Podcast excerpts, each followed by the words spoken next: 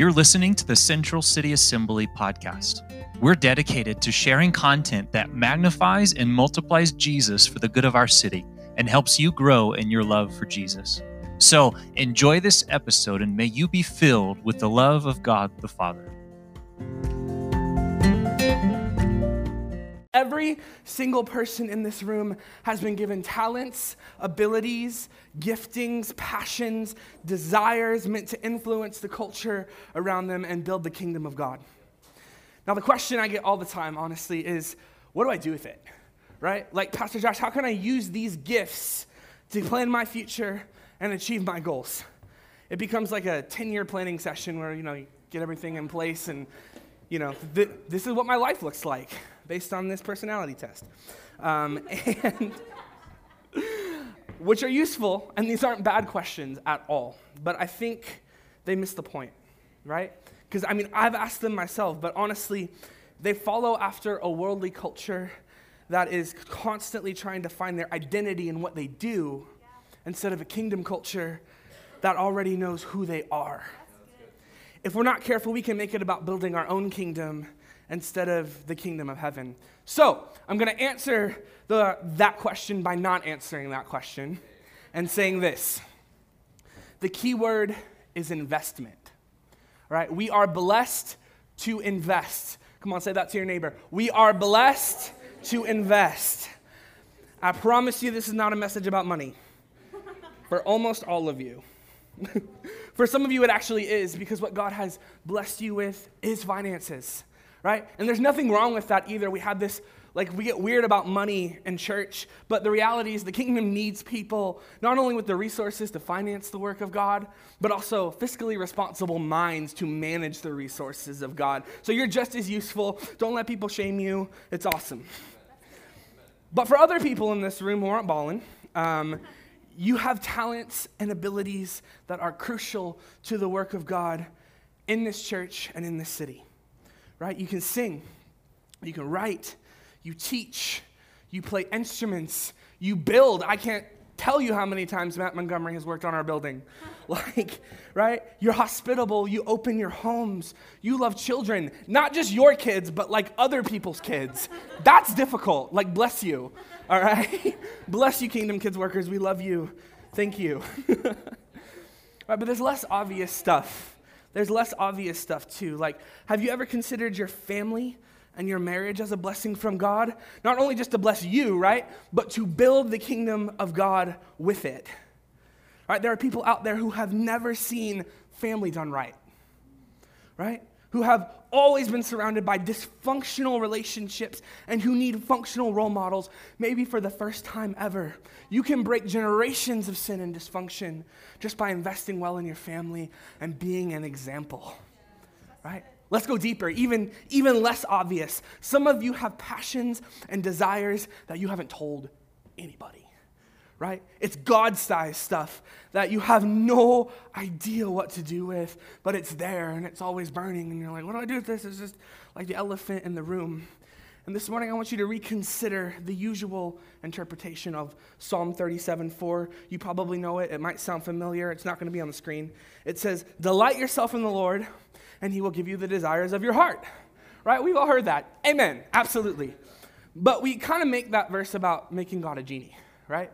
Like, if I chase after God, I'm just going to get everything I want in life, and everything's going to be great. And, and I want you to take that, crumple it up, and throw it away. I'm not saying it's wrong. I'm not saying God does not bless you and give you the desires of your heart, right? I'm just saying that's not as helpful as you think it is. And, and it's really self focused. It's, it's, it's not going to help you build the kingdom.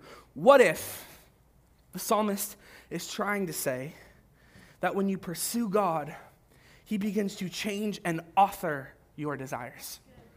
Right? That he replaces lesser worldly passions with world changing ones. Right? That when we make God our delight, he gives us the things for our heart to desire because he made us to accomplish them in the first place. Right? The only, or that only when we are submitted to God, we find our true purpose. Right? Yeah. James 1 7. I have a notification. I should turn those off. James 1 7 says, Every good and perfect gift comes from the Father, why should those things be any different, right? Why should your passions and desires be any different? Look, I think human trafficking is a tragedy, okay? My heart breaks for those enslaved by it, but I am no Cynthia Magallanes. If you know Cynthia, you know that she is someone who weeps for this issue, so, so emboldened and impassioned by the issue that she created a nonprofit to help end it, right? Your desires are leading you to something.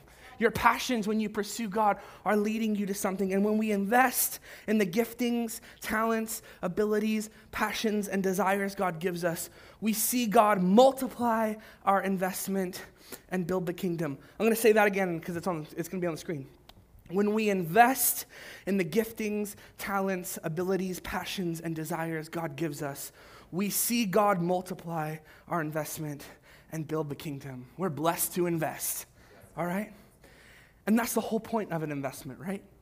Financial people, right? To get a return, right? To see growth, to multiply. And as believers, it's our responsibility to invest, but God is the one who brings the multiplication. If you're investing everything you have into the kingdom and the end goal seems way bigger than you, good. You're a candidate for multiplication this morning. If your portion doesn't seem to match your promise, good. You're a candidate for multiplication. Because your job is to do what you can do so that God can do what only He can do. So, the real question I have is Are we a candidate for multiplication? Am I a candidate for multiplication? That's what we should ask ourselves when looking at our giftings. Am I living an invested life or am I missing the multiplication God wants to bring to me and to the kingdom through me? Am I missing God as my multiplier? The title of my message this morning is Don't Miss the Multiplier. Let's pray really quick because I need Jesus. God, you're so good. You're so faithful. So, God, I just ask you this morning let, let dreams come alive again. Let dry bones rise. Make fear bow to the name of Jesus.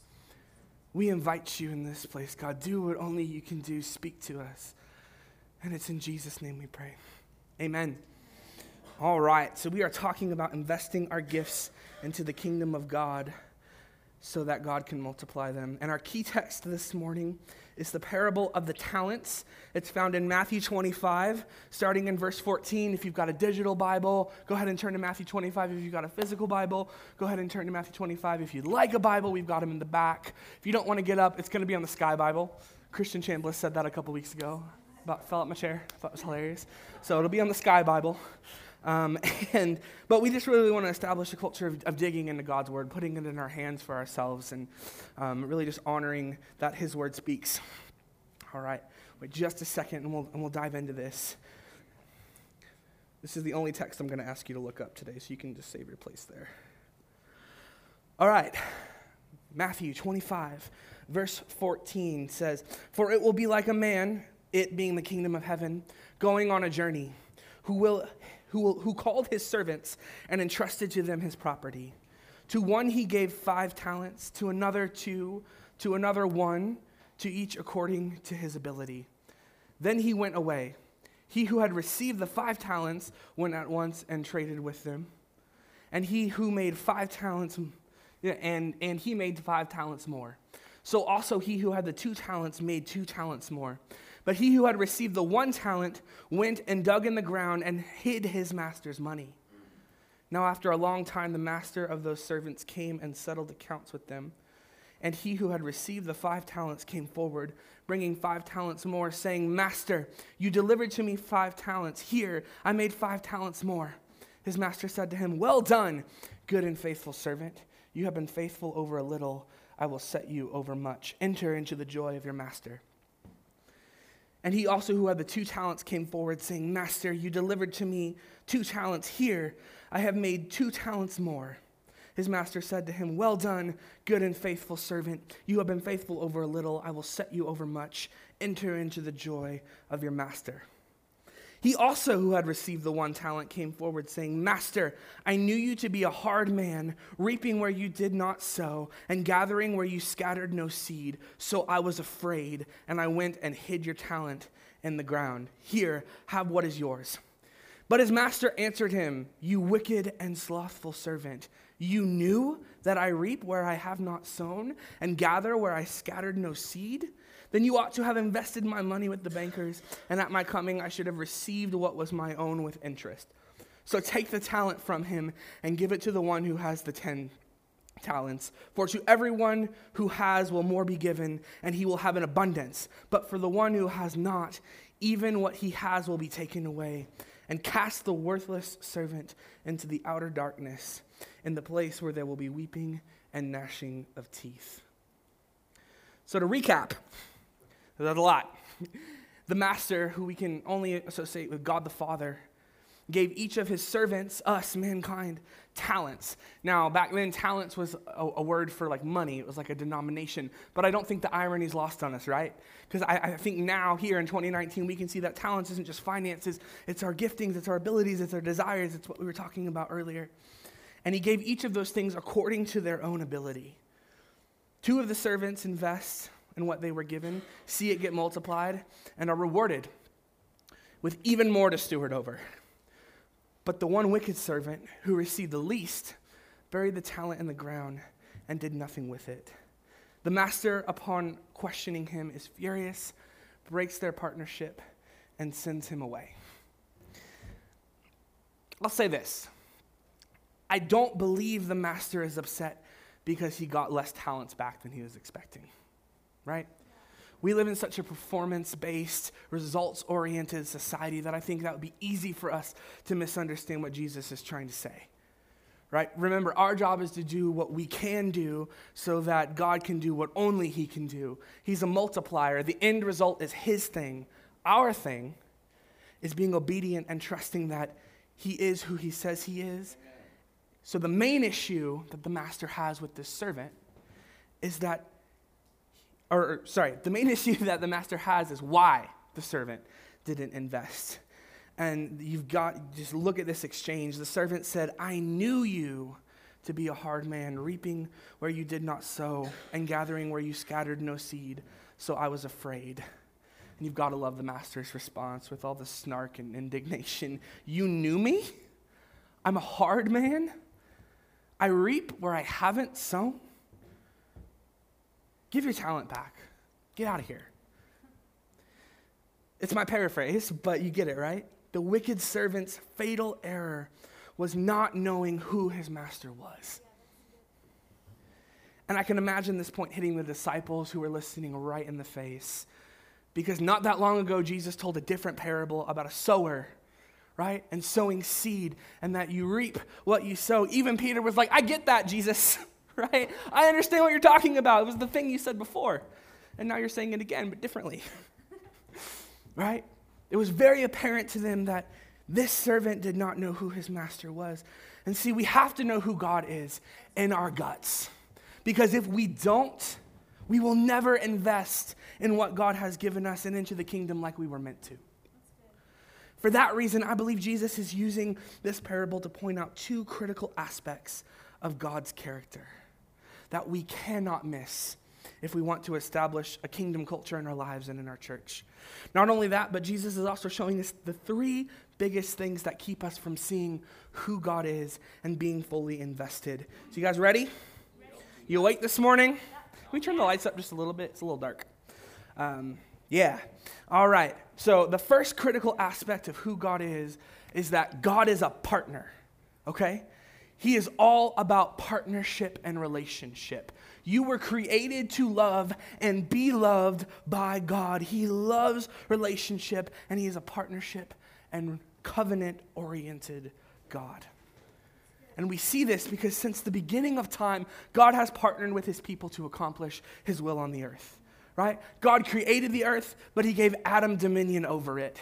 God freed the people of Israel from Egypt, but he used Moses to lead them, right? God gave us salvation and a gospel, but he's using us to spread it, right? Abraham, Isaac, Jacob, David, Mary, Peter, Paul, from Old to New Testament.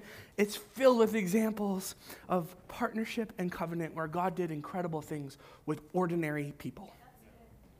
Right? God doesn't need any of us to build his kingdom, but he chooses to do it with us because he delights in us. We are his delight. Psalm 149 4 says this For the Lord takes delight in his people. He crowns the humble with victory. And I love how the Passion Translation puts the same verse. For he enjoys his faithful lovers. He adorns the humble with his beauty, and he loves to give them the victory. He loves to give us the victory. Like I said, our job is to do what we can do so that God can do what only he can do. I'm going to say that again for the back. he does, we do what we can do, so he does what only he can do. He gives us the victory. That brings us to our second aspect of God's character that Jesus is pointing out. He's not only a partner, but who he is as a partner is God is a multiplier. All right? And I've been saying that all morning, and I want to expound on that because I just find this character, because we find this character trait not only in the parable, but also all over Scripture as well. God made Abraham and his barren wife Sarah the parents to a nation of descendants as countless as the stars, but it started with like zero.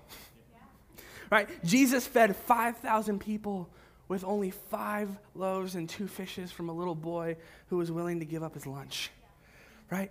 Jesus also tells us that all we need is faith the size of a mustard seed, the smallest seed there is, and He will multiply that to move mountains for us. In fact, the first human partnership God brought together was Adam and Eve, and His very first command to them was what? Be fruitful and multiply. Multiplication is in his DNA. 2 Corinthians 9:10 says he who supplies seed to the sower and bread for food will supply and multiply your seed for sowing and increase the harvest of your righteousness. He's a multiplier at his core. And when I said earlier that if your portion doesn't match your promise, you're in a good place. You're, you're a candidate for multiplication. Here's why. Because this is what God does, right? This is what He loves to do. He loves to partner with us and take our talents and our giftings and our abilities and our passions and desires and do a mighty work with them beyond what our eyes could have seen or what our heart could have imagined, like Paul says in 1 Corinthians. The reality is that people God used in the Bible are nothing special. And I hate to break it to you this morning. Neither are we. Right? In the grand scheme of eternity and the work God has for us, we just don't bring that much to the table. Except one thing. Every person who God has ever partnered with, multiplied, and used to build his kingdom has one thing in common it's their yes. They said yes. They were obedient See, obedience is what sets you apart and makes you a candidate for multiplication. Obedience is what you bring to the table, church. Your willingness to be fully invested despite the circumstances is the stuff that miracles are made of. Right? It's the foundation on which God builds his kingdom. I had a pastor who used to say, even your weak yes is still a yes. God can use it. right? If you feel like I'm barely, I'm barely, I'm saying yes, but I'm struggling, Please be encouraged this morning. Your weak yes is still a yes, and God honors that, and He's going to multiply that. He's going to make your weak yes a strong yes. Come on, that's, that's way better than you think. Come on. It's way better. That's for somebody this morning. Moving on. There are three things that cause us to miss the multiplier and keep us from our yes, that steal our yes. And the first is thing that steals our yes is that our yes perishes to poverty. I don't think it's a coincidence that the servant who failed to invest was the one who seemingly had the least to invest. Not because he only had one talent, but because he only saw one talent. I believe what sets the other servants apart is that when they received their two and five talents respectively, they didn't just see two, and five talents. They knew who their master was as a multiplier, recognized the potential in what he had given them, so they saw four instead of two, ten instead of five, and they invested everything they had because it was a sure bet. It was a sure bet. When we think of poverty, we typically think of being poor, right? That's inaccurate. Poverty is not a lack of wealth or resources, poverty is a lack of hope.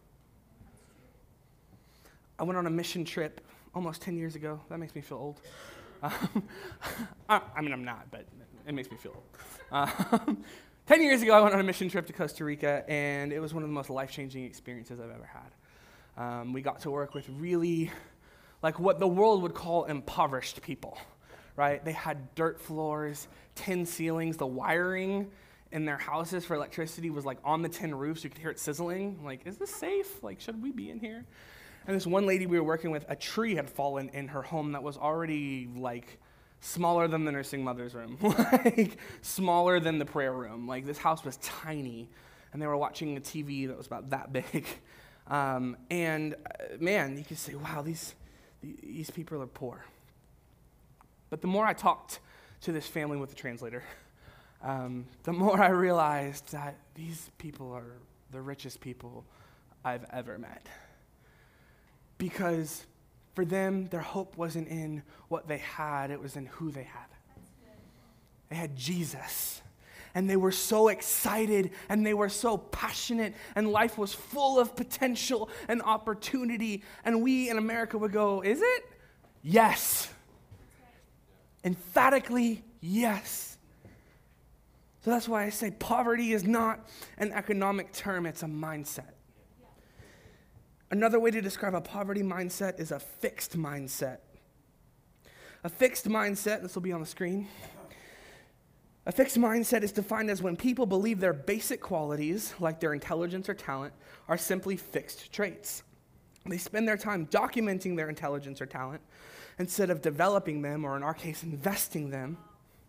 They also believe that talent alone creates success without effort. Right? Like you like this is what you're given and that's it. And if you don't measure up, you just don't. to put it simply, Someone with a poverty or fixed mindset will measure their ability to receive the promises of God based on their portion size and not on the one making the promise. Success becomes an equation instead of depending on God. Like if what God is calling me to is up here, and my ability and my talent and my gifting is here, it's never gonna happen. Like, it's done. If poverty, see, see, man, they say things like, it is what it is, right? Or things have always been this way, they're always going to be this way. There's nothing I can do to change that, right? If poverty is an absence of hope, then a poverty mindset causes us to miss the multiplier because God Himself is hope, right? He is the author of hope. A poverty mindset takes God out of the equation and we start to worship our lack instead of Him. Have you ever been around someone with like a poverty mindset? Right? It's depressing. They suck all of the hope out of the room. Like all of it. Right? They focus on just how much they don't have, and if they only had this, then their life would be complete. Then they would be able to succeed. Then they'd be able to do what God asked them to do. They don't see the value of what they do have. I think it's really interesting that Jesus tells us in verse 18 that the wicked servant buried his master's money in the ground. I don't know about you, but uh, my first instinct when I get something valuable is not to go outside and bury it in the ground, right? Why? Because it's valuable. I would bet 10 bucks nobody has an iPad buried in the backyard right now. Like, definitely not. Because that's never where a valuable item should be kept. And it's apparent that the wicked servant could not see the value of what he had because he didn't invest it. He didn't even store it properly in a bank so it could gain interest. He just buried it. He buried it. And that's a perfect image of a poverty mindset. Because what a poverty mindset will cause you to do is bury every good thing God gives you in a sea of hopelessness and waste it. Check this out. If faith is the substance of things hoped for, right? We know that verse. faith is the substance of things hoped for, then without hope, there is no faith. And without faith, mountains aren't going to move. Your circumstance isn't going to change. So, the solution to a poverty mindset this morning is embrace hope. Embrace hope. I know that sounds cliche. And for someone in a poverty mindset, and I've been stuck in one myself, probably feeling a little cynical right now. Like, really? Embrace hope? What hope? Right? Like, there is no hope. There's no hope here. But uh, one, go back and listen to Pastor Kai preach on cynicism a couple weeks ago because that was dope, and that'll probably help you there. Um, but you have to embrace hope. You have to start believing that God is who He says He is. Give Him some faith to multiply, right? If you're at zero, give Him a little bit. Test Him in that, and God will meet you there. I promise. And I'll give you a practical example. Right? Maybe you're here this morning with a marriage that's in complete disarray, right? There hasn't been hope there for a long time. Stop seeing your marriage as something that is and always will be broken, right? Start embracing hope and begin to see the potential that God has for you. Start investing in one another again. Ask God to help you see the value of your marriage again. Ask Him to give you hope because He is the author of hope. Or maybe God is calling you to do something that is so far beyond you that you're just stuck in that portion versus promise equation, saying, This is never going to happen. It's never going to work. Right? Maybe you're saying, If only I had that person's gifting, I could do that. Or if only I had money like them, then I could do what God is calling me to do. Can I say this? Um, comparison is the enemy's playground. He, it will cause you to lose hope before you even get out of the gate. Right? Maybe God has given you the exact portion size you have for a reason. Right? Maybe what God wants to do in your life has to be accomplished with less resources and can't be accomplished with more. Right? Maybe you need less than you think. Right? And I think of Gideon, right? That dude didn't want to go in the first place to go fight the enemies. I don't remember who they are, it's some long name. bad pastor. go fight them, and God keeps cutting down the numbers of the people until they have like 300. They had thousands till they had 300. But God was like, I, I can't accomplish it with that many. I need less. That's the stuff faith is made of, right? Maybe you need less than you think. So, I want to give some practical steps this morning to each of these three points. And the first practical step I have for uh, fighting poverty and embracing hope is begin to dream again. I know, cynics, I know. Dream again. But seriously, I'm going to give you homework right now. So, write this down if you're serious about it. If you don't want to do this, write it down and do it. for real. It's, it's, it's actually for you. go home on a sheet of paper, take inventory of the things God has blessed you with your giftings, your talents, your passions, your desires. And then take some time and ask God what He wants you to do with those things to build His kingdom. Just be with Him for a minute and just ask Him. Maybe just sit in silence. And when you do that, I promise He'll answer, number one. And then I want you to write down the craziest thing that He speaks to you. Write down the craziest, most off the wall, completely unattainable thing that He speaks to you. And here's the optional part of the homework. If you feel comfortable and you feel like God says yes, share it at your growth group. Right? Tell somebody about it. I challenge you to stop living life with limitations of what you are able to do and start having God sized dreams again. Right? Because I know this. There are books in this room. There are life changing ideas in this room. There are legacy establishing businesses in this room. There are generation changing families in this room right now. It might be you, it might be the person next to you, but there is potential in this room. My question is Are you brave enough to embrace hope and dream again so that God can bring those things to pass? Let's move on. All right, the second way we miss the multiplier and lose our yes is that we lose it to laziness. And I'll be the first to say this. If this point is for anybody, it's for me. Okay? If you get offended, I was offended writing this, so we can be offended together. All right? Sometimes God lets you cheat stuff you know, and sometimes God makes you cheat stuff you're learning, and this is the latter. So enjoy. Um, laziness. There's a lot of ways I could go with this, but what I really feel like God was asking me to bear down on is the theologically sponsored laziness that seems to permeate our Christian culture. And I say Christian culture because sometimes it's different from actual kingdom culture. Sometimes we can have a, a, culture that's established by the people around us that doesn't actually match what God's word says. Right? And so, what I mean by theologically sponsored laziness is that our Christian culture tends to say that because God is sovereign, He's going to accomplish His will in and through my life no matter what I do right? I can do whatever I want, and God is still going to pour destiny and impact into my life, and everything's great, right? No. don't, don't get me wrong. I believe God is sovereign. I'm not a heretic, okay?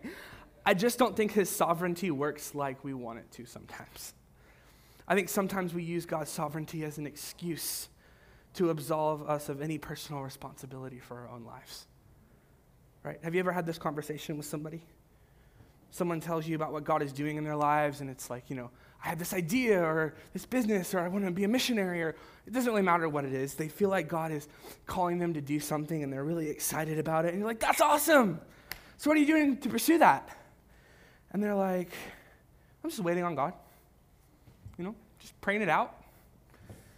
Waiting on the financing. Oh, are you doing anything to uh, fundraise? No. Just waiting on provision. God, God, God will provide. And, and, and, there's nothing wrong with waiting on the Lord, right? I've been through that season. But if you have that same conversation with that person two years later and they're still waiting on God, spoiler alert, they're probably not going to do it, right? They're expecting God to do it for them. Matthew 25, 15 said that, ma- said that the master gave them talents each according to their own ability. This is the part that we can do that we were talking about earlier right? And when we refuse to do it, Jesus calls us wicked and slothful. And those are really strong words. And as I was as I was been preparing for this message, that weighed down on me. Because I feel like there's things in my own life that God is calling me to, calling me higher to do, that I'm just I just haven't I just haven't been doing it. Like I've just been like, oh, it'll it'll happen one day. And and and these are the words Jesus uses, wicked and slothful.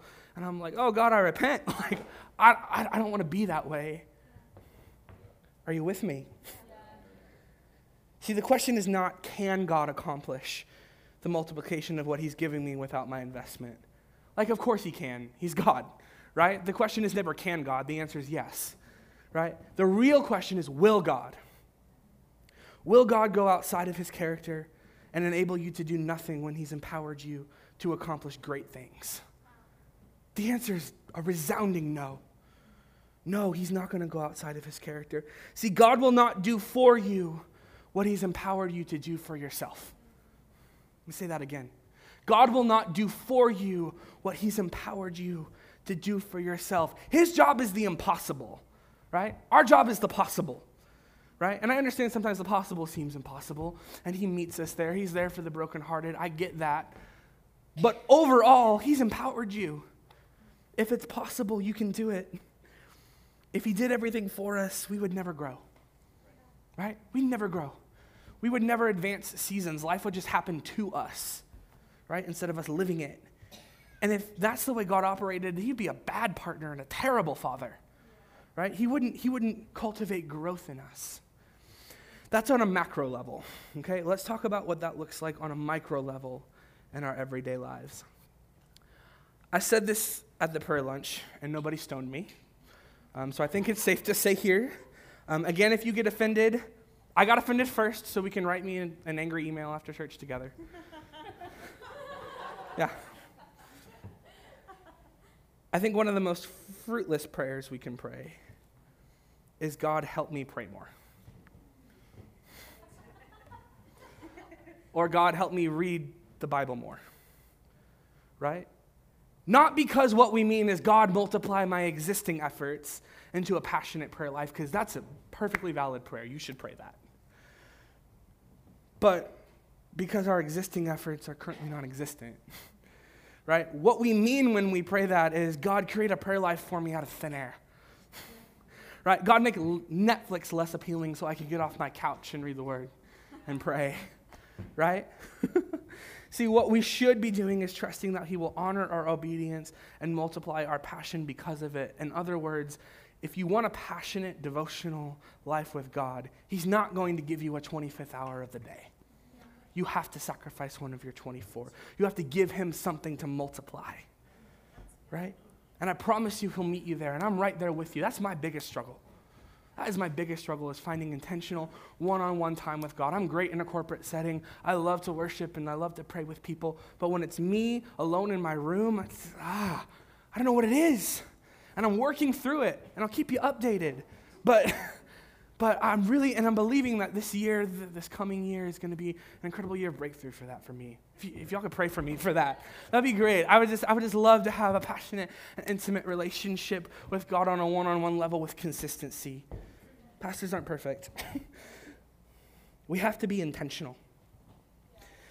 Note, the master was like begging this dude to do something intentional. Like, even as he was sending him out the door, he was like, You didn't even have to invest it. You could have just stored it in a bank and let it gain interest, but you lacked even that level of intentionality. You gotta go, bro.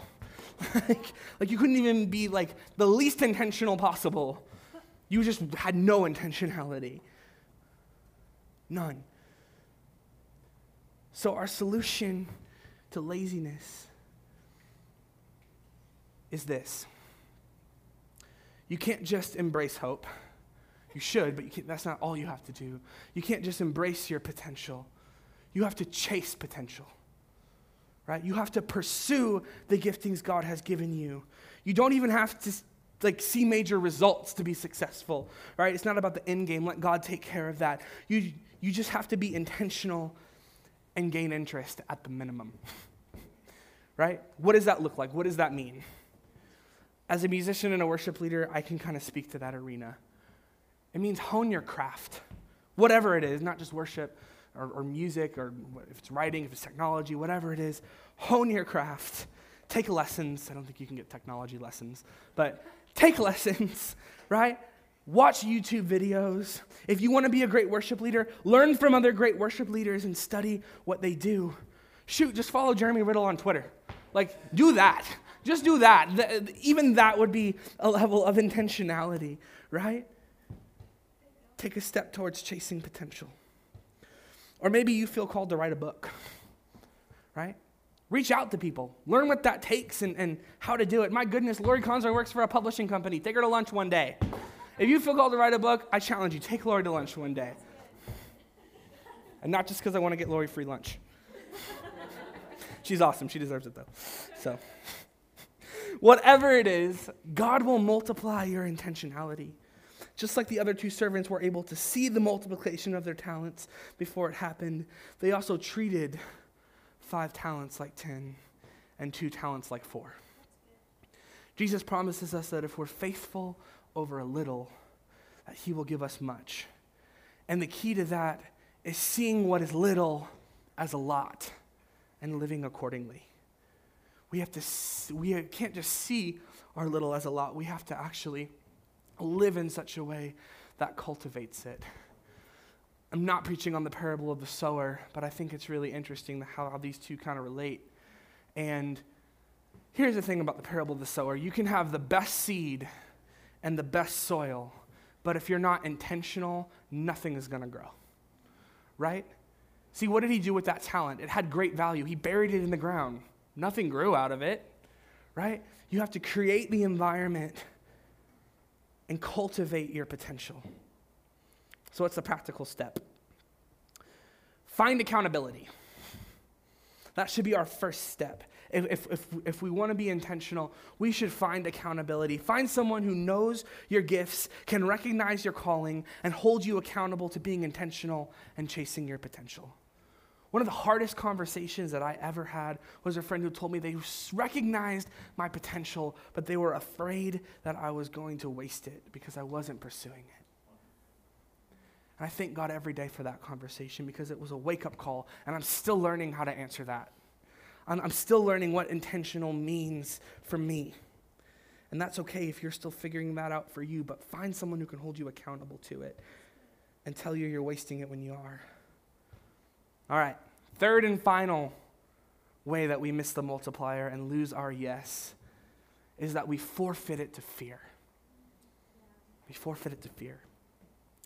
And rather than talk about fear as a whole, because I believe it can be expressed in a lot of different ways, um, I want to talk about how a few different responses to fear can steal our yes to God.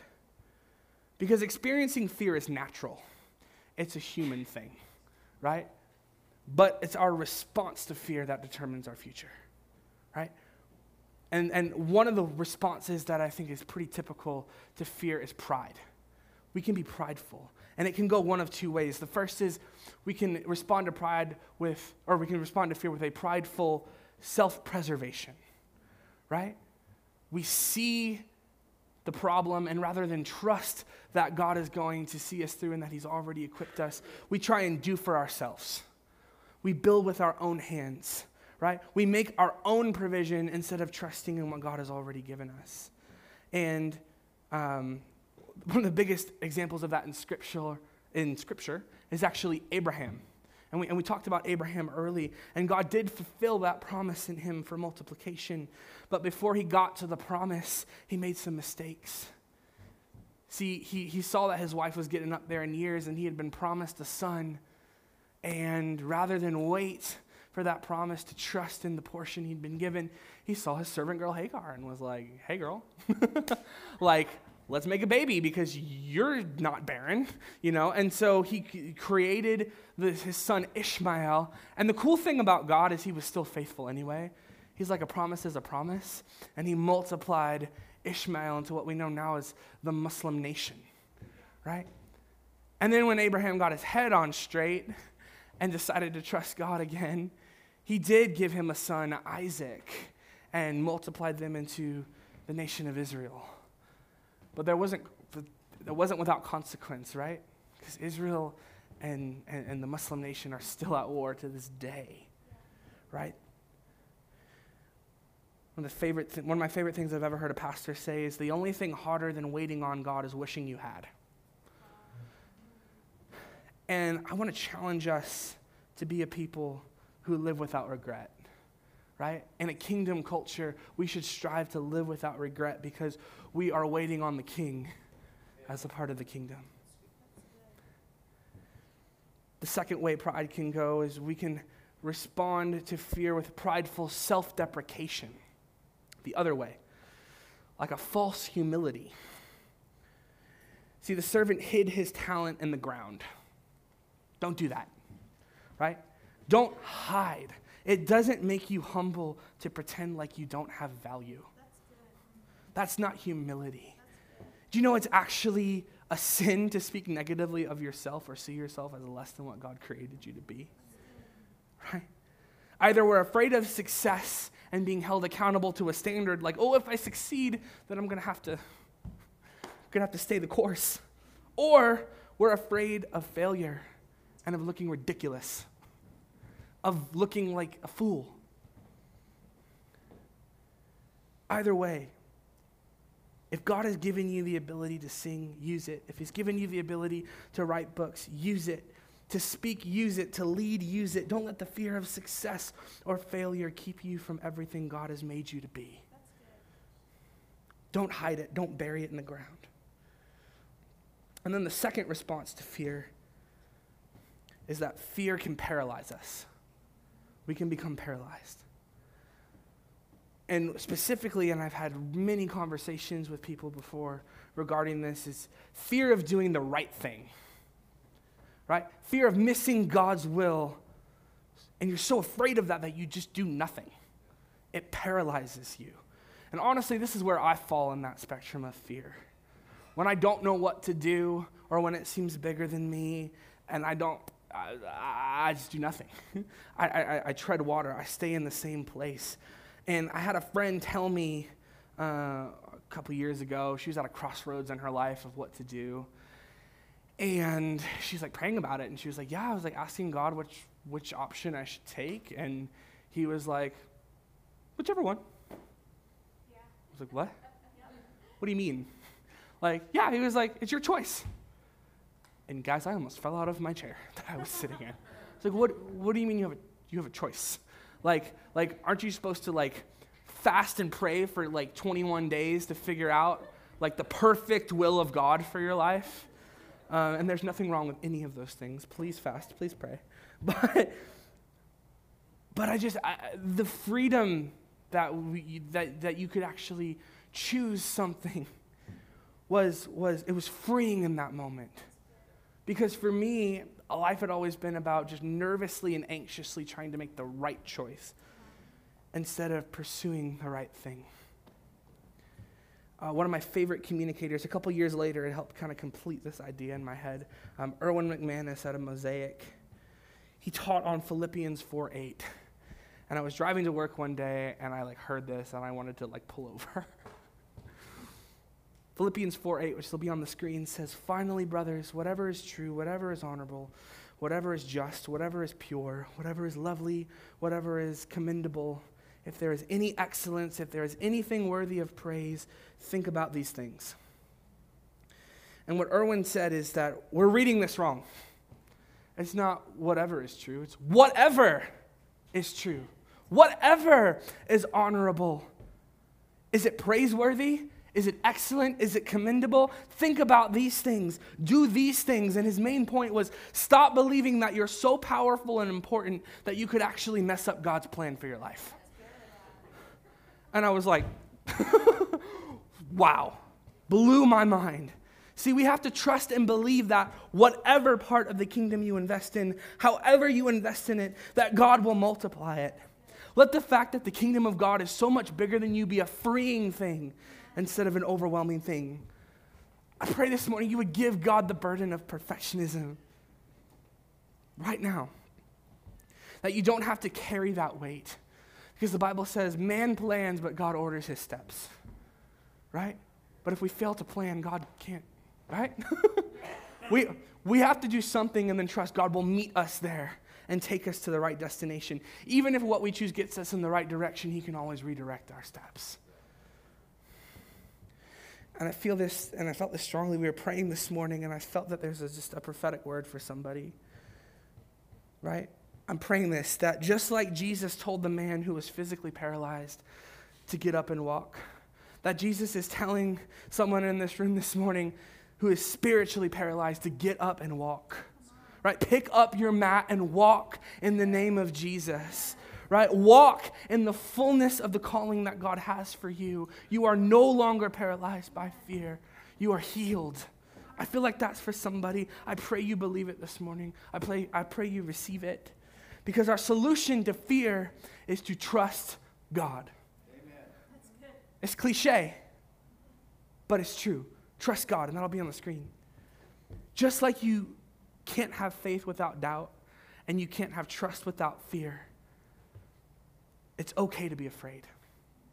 Right? It's okay to be afraid.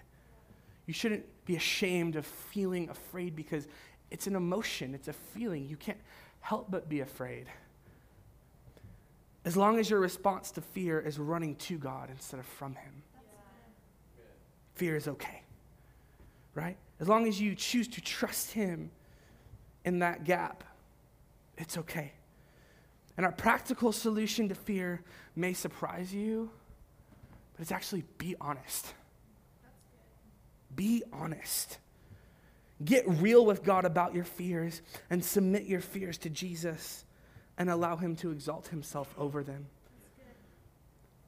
2 Corinthians 10, 4 through 5 encourages us with this. It says, For the weapons of our warfare are not of the flesh, but have divine power to destroy strongholds like fear we destroy arguments and every lofty opinion raised against the knowledge of God and take every thought captive to obey Christ.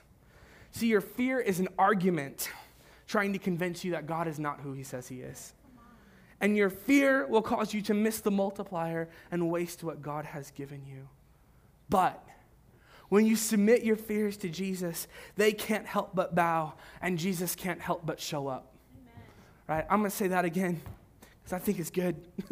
when you submit your fears to Jesus, they can't help but bow, and Jesus can't help but show up. You just have to trust him. He loves you. Just do it.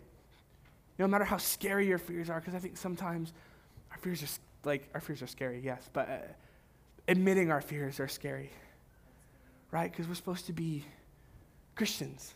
We have Christian face and blessed voice. You know what blessed voice is? Like, I'm just well, brother, you know? Like, I'm good. I'm really good. How are you? You know, immediately, how are you? Don't talk about me. right? We're supposed to be strong, put on a front. And that's never what God intended for us. Sadly, that's Christian culture, but it's not kingdom culture. It's not a kingdom culture. Kingdom culture is honesty and vulnerability and being willing to say, hey, brother, I'm struggling. Hey, sister, can you pray for me? Today just is not a great day, right? I'm afraid. This is what God's calling me to, and this is why I don't think it's going to happen. And can you just pray for me? Can you just speak truth over me?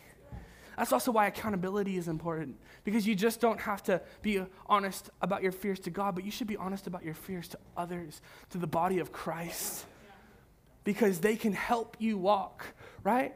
You talk, you, you talk about the man who was paralyzed. He had friends help him get through that roof. He had friends lower him and take him to Jesus. We need friends to take us to Jesus because sometimes we're too afraid to do it ourselves. Maybe we don't have enough courage to come to Jesus, but we might have courage to call a friend and they can take us. Right? We just have to trust him. So to summarize, right? Embrace hope. Embrace hope is how we fight hopelessness and a poverty mindset. Chase potential is how we fight laziness. And trust God is how we fight fear. Was that helpful this morning? Are you guys encouraged? I really hope so. I've been praying. This has been weighing on me for like three weeks. Um, and so I just, man, I, I, pray God multiplies it. It's out of my hands now. I'm, I'm going to trust Him. Um, but I, I do want to close with this, and our worship team can come up.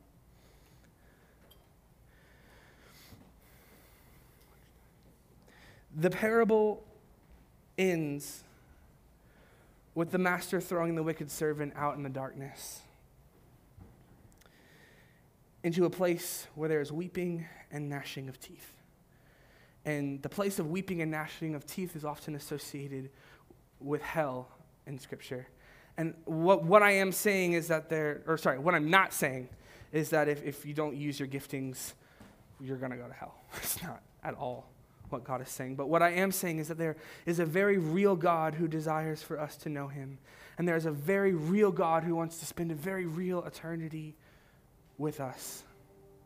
So much so that he sent his son Jesus to die for us so that every wrong thing we've ever done could be forgiven and washed away in his blood. All we have to do is give him our yes, right? By believing in him and making him Lord and Master and he will do the thing that only he can do, which is declare us righteous in his sight, declare us whole.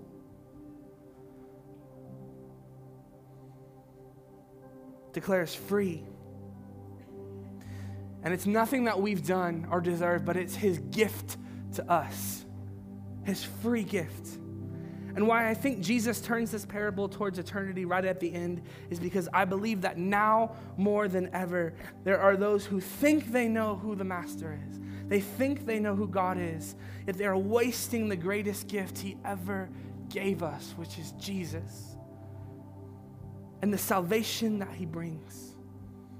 With every head bowed and every eye closed in this room, maybe you grew up in a Christian culture that has caused you to miss the kingdom. Maybe being a follower of Jesus to you is about going to church and saying a get out of hell free prayer, right? Maybe following Jesus for you means not cursing and being nice to people and only listening to K-Love and judging people who don't. or maybe following Jesus for you is a point of pain because you've been hurt by the people who claim to know him. And all you've ever seen is religious enslavement instead of the freedom that Jesus died to give us. I'm here to tell you this morning following and loving Jesus is none of those things, but there's nothing I can say up here that can effectively change your mind. All I can do right now is pray that if you're one of those people in one of those categories that I just mentioned, that you would begin to feel the loving embrace of the Father calling you to know Him. And I mean, really know Him. He loves you so much. He loves you, son. He loves you, daughter. He longs for relationship and partnership with you. So, right now, if you feel God calling you to give your life to Him, I just want you to respond by just slipping up your hand really quick. If that's you today, if you feel like Jesus is, is calling you into relationship and partnership with Him for the first time, just slip up your hand.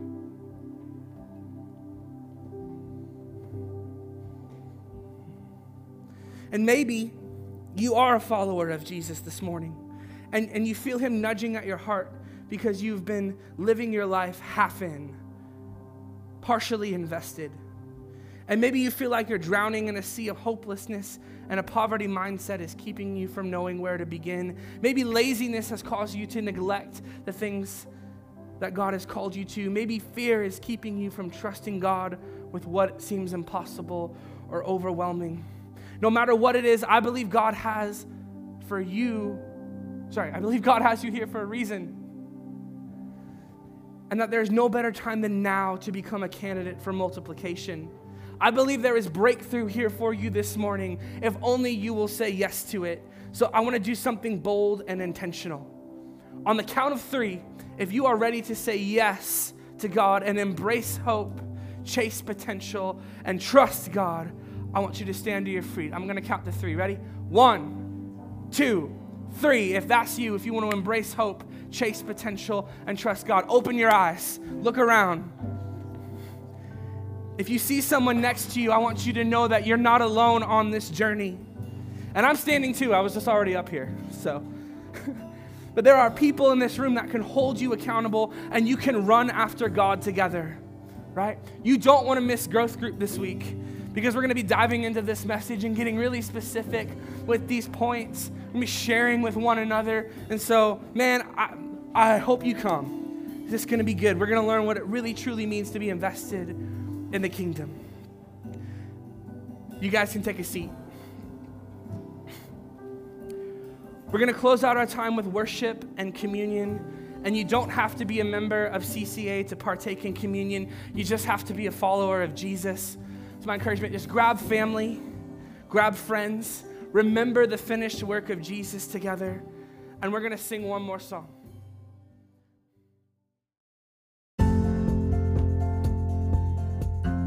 Thank you for listening. If you are blessed by this episode and would like to help us create more content that magnifies and multiplies Jesus, would you consider giving a financial gift of any amount today? Whatever you give will go towards building the kingdom of God in the lives of people all over the world. Thank you for your support, and we pray many blessings over you.